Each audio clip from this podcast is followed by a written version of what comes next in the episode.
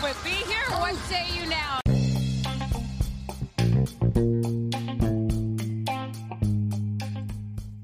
You heard that right. One more Raptors game to round off what has become a surprisingly magical regular season. One that started with the loss of perhaps the greatest Raptor of all time, Kyle Lowry, who, of course, returned last week. One which started with no big signings. One which started with expectations of retooling, rebuilding, and for a time, maybe even tanking. One that started with an opening record of 14 and 17 in the opening 13 31 games. A defensive record which lay around 20th for much of the season. But then the Raptors worked it out, and Nick Nurse somehow managed to make this group of 6 foot 9 long boys one of the most deadly teams in the Eastern Conference. This is Balling in the Six.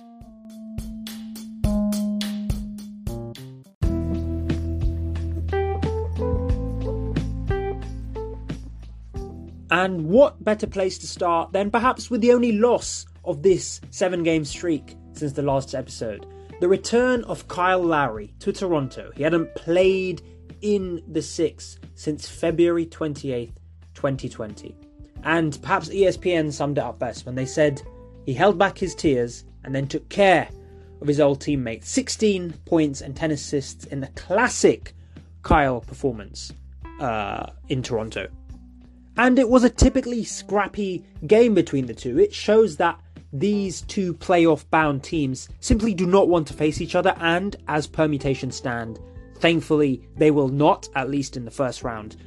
But it doesn't mean that we can't still take lessons from this game and perhaps ignoring the fact that it was such an emotional return for Lowry, this did typify some of the mid season struggles for the Raptors so far, namely the bench contribution. Now, of course, we know Miami's bench and Miami's depth in general is famously strong and has been for a while. Tyler Herro, of course, on track to win sixth man of the year, but interestingly enough, despite, you know, the woes of the likes of Duncan Robinson, it was Victor Oladipo who was returning from a long term injury who absolutely killed the Raptors in that second half. He went 6 from 9 from deep in Miami overall in the second half after going 6 of 20 from 3 in the first, went 12 of 18 in the second. Nick Nurse uh, downed his defense, said we didn't play defense worth a darn. And, you know, you compare it to the Raptors bench, which in recent times we've talked about that sort of now strong 8 9 man rotation going into the playoffs. It's the first time they didn't really contribute when it comes to scoring points. I mean, we're not going to complain about seven rebounds from Thaddeus Young, eight from Boucher, but you know, they combined overall for 13 points. And against a team like Miami, which is who's gonna limit you, you need every everything you can get, especially when likes of Khem Birch aren't scoring at all.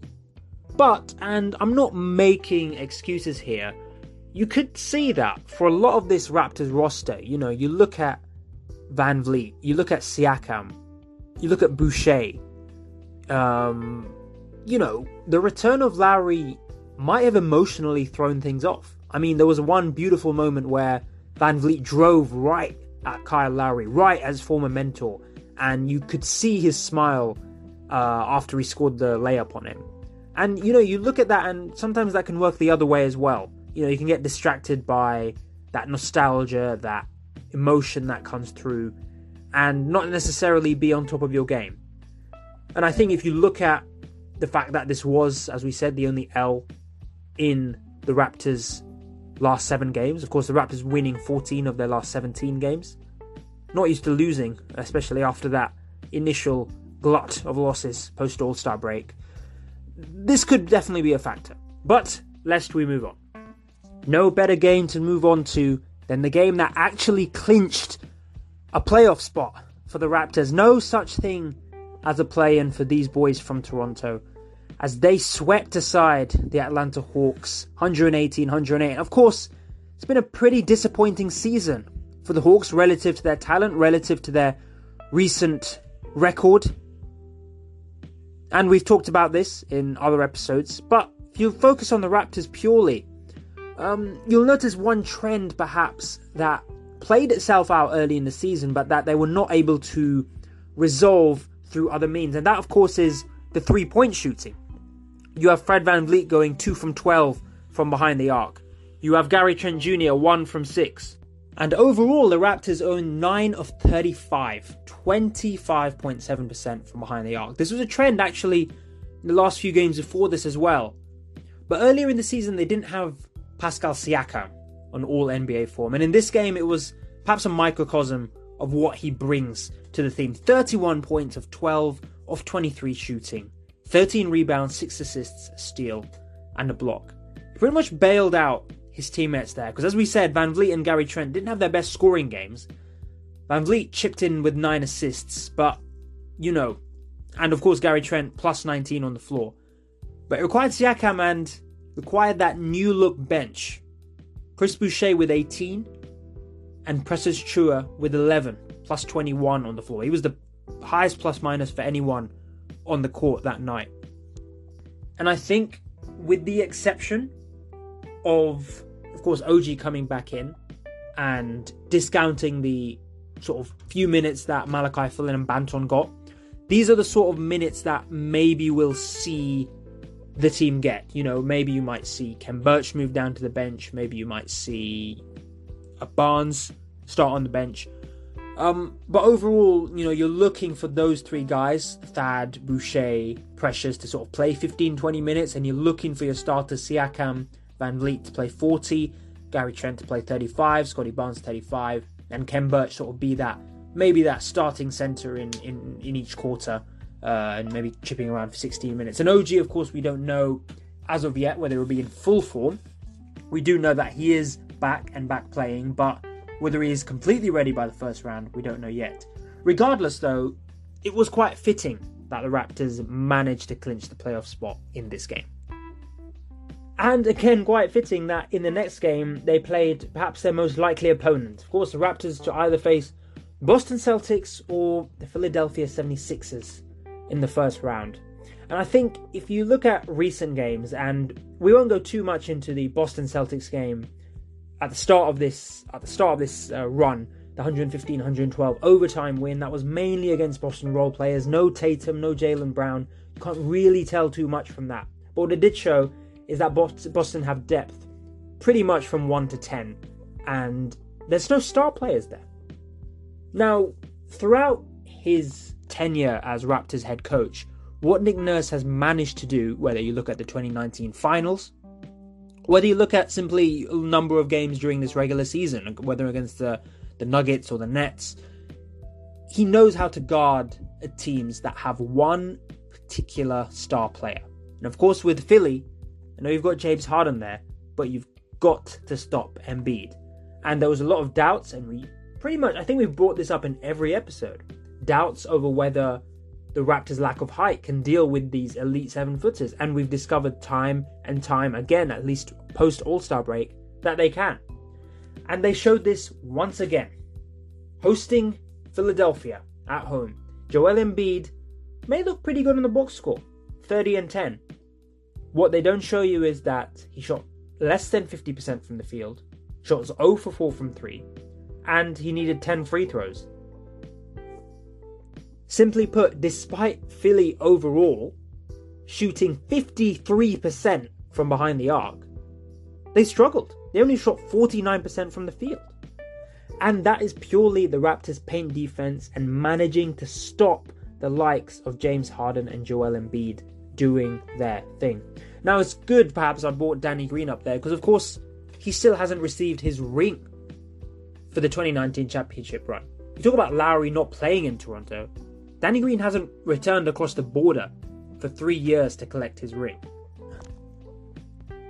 And it was again fitting that he wanted to do it in front of a full Raptors arena. And it just seems overall, I think, that if you go on a bit of a tangent here, that everything's starting to drop in place exactly at the right time for the Raptors. And perhaps metaphorically, these sort of lifting of the uh, the restrictions on you know stadium attendance and everything it's just come at the same time that the Raptors have worked it all out, essentially. And so Danny Green, 6 of 7 from behind the arc, scored 18 points. Embiid pretty much laboured to 30. And James Harden couldn't get anything from Gary Trent Jr., who had a wonderful offensive game on his own, dropping 30 points of 12 of 21 shooting. Harden, 3 of 12, 1 of 4 from behind the arc. 15 assists. He was an excellent, excellent at dishing it, especially for you know corner threes, the likes of Maxey, the likes of Danny Green, Tobias Harris, but couldn't do anything himself. And you know you limit Philly to 114 points. With their defense, you're going to win a lot of the time. But moving over to the Raptors, Gary Trent wasn't the only one who had a great game. Of course, Siakam showing it off again. Triple double, 37 points, 10 rebounds, and 12 assists on 14 of 28 shooting. Didn't shoot well from beyond the arc, but then again, no one from the Raptors really did, with the exception of Gary Trent Jr. Sorry, I digress. Precious Achiuwa did have one of his miracle games from behind the arc. Now, of course, this is a man who never made a three in Miami. He's now shooting over 40% for the Raptors from behind the arc. He has become the floor spacing center we never knew or hoped or could dream of. He's shooting from the field this year 41% from behind the arc. It's it's it's an absolute miracle. I don't know what work he's been doing. Is it a mental thing? Is it a confidence thing? But this game, shooting 5 for 7 against Philly, you know, when you're matching up against the likes of Embiid and Tobias Harris and that length, that's a weapon. That's a weapon to carry in the playoffs. And you can only hope that he has the mental fortitude to do that. But going back to the uh, sort of elite seven footer Embiid point, it was interesting what Doc Rivers said after the game, called it frustrating loss. He said offensively, I thought we lost our rhythm, we lost our pace. Now, of course, teams can go on offensive funks, but more often than not, it comes from the opposition's game plan. And the Raptors just throwing six foot nine player after six foot nine player, elite defenders, whether it's the perimeter or the paint, that sort of rotations are finally, finally coming to play. I don't need to discuss this anymore. The Raptors know how to stop these elite guys, and with the exception of them having a magical night, you would think over a seven game series, it, the system would come to fruition.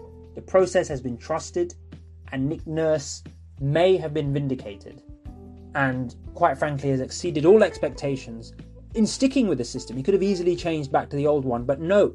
He knew, and of course, he had less pressure because of the retooling tanking expectations, but he stuck with it through the 14 and 17 opening 31 games, and simply put, it's worked. And this uh, this game in particular, perhaps was a microcosm of the Raptors' season. Of course, Philly started with a 17-0 run, well, 17 and 2 run. The Raptors slowly climbed their way back into it, slowly hunkered on defense, let the likes of Siakam go to work in the second, third, final quarter. You know, and essentially couldn't do anything to stop these Raptors.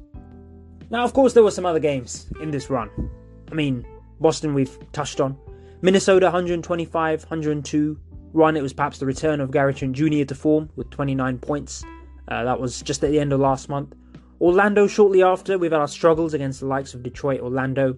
Dispatched with ease. Houston last night was a tasty result, to say the least. I mean, um, the likes of Jalen Green came out extremely strong, in, and Houston in general kind of bossed that first quarter.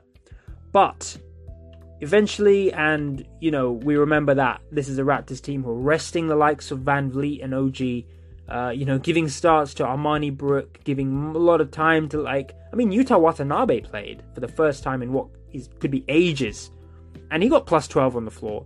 Uh, his companion Malachi Flynn, who's I think safe bet to say will not appear in the playoffs, was minus 24 in 11 minutes. And the Raptors overall, as we saw, saw before, 24% from the field, 7 of 29. But who was it bailing out? Pascal Siakam. An almost triple double, 29 points, 12 rebounds, 3 assists short of a triple double. Could have made that up with uh, 3 steals. Thaddeus Young off the bench, veteran experience, making sensible shots, really. I think that's the best way to describe his sort of six of eight from the floor performance. Just sensible, just you know, high percentage, efficient shots. Uh, plus 21 from the floor, 14 points, and really just carry the Raptors over the line. In this one, and you know, you go against the Knicks tonight, you'd hope that pretty much everyone's rested. Maybe you like let Gary Trent get some reps. Maybe you let OG get some reps. Maybe you let Fred VanVleet play a couple of minutes. But overall, you'd hope that you know both teams sort of just put their um, benches out there. Doesn't matter what the Raptors do now; they are locked in at that fifth seed thanks to the win over Houston. So they'll either be 49 and 33 after tonight, or 48 and 34. Either way, with the start that the Raptors had, with the expectations that they have defied, whatever happens now, this is truly a season to be proud of.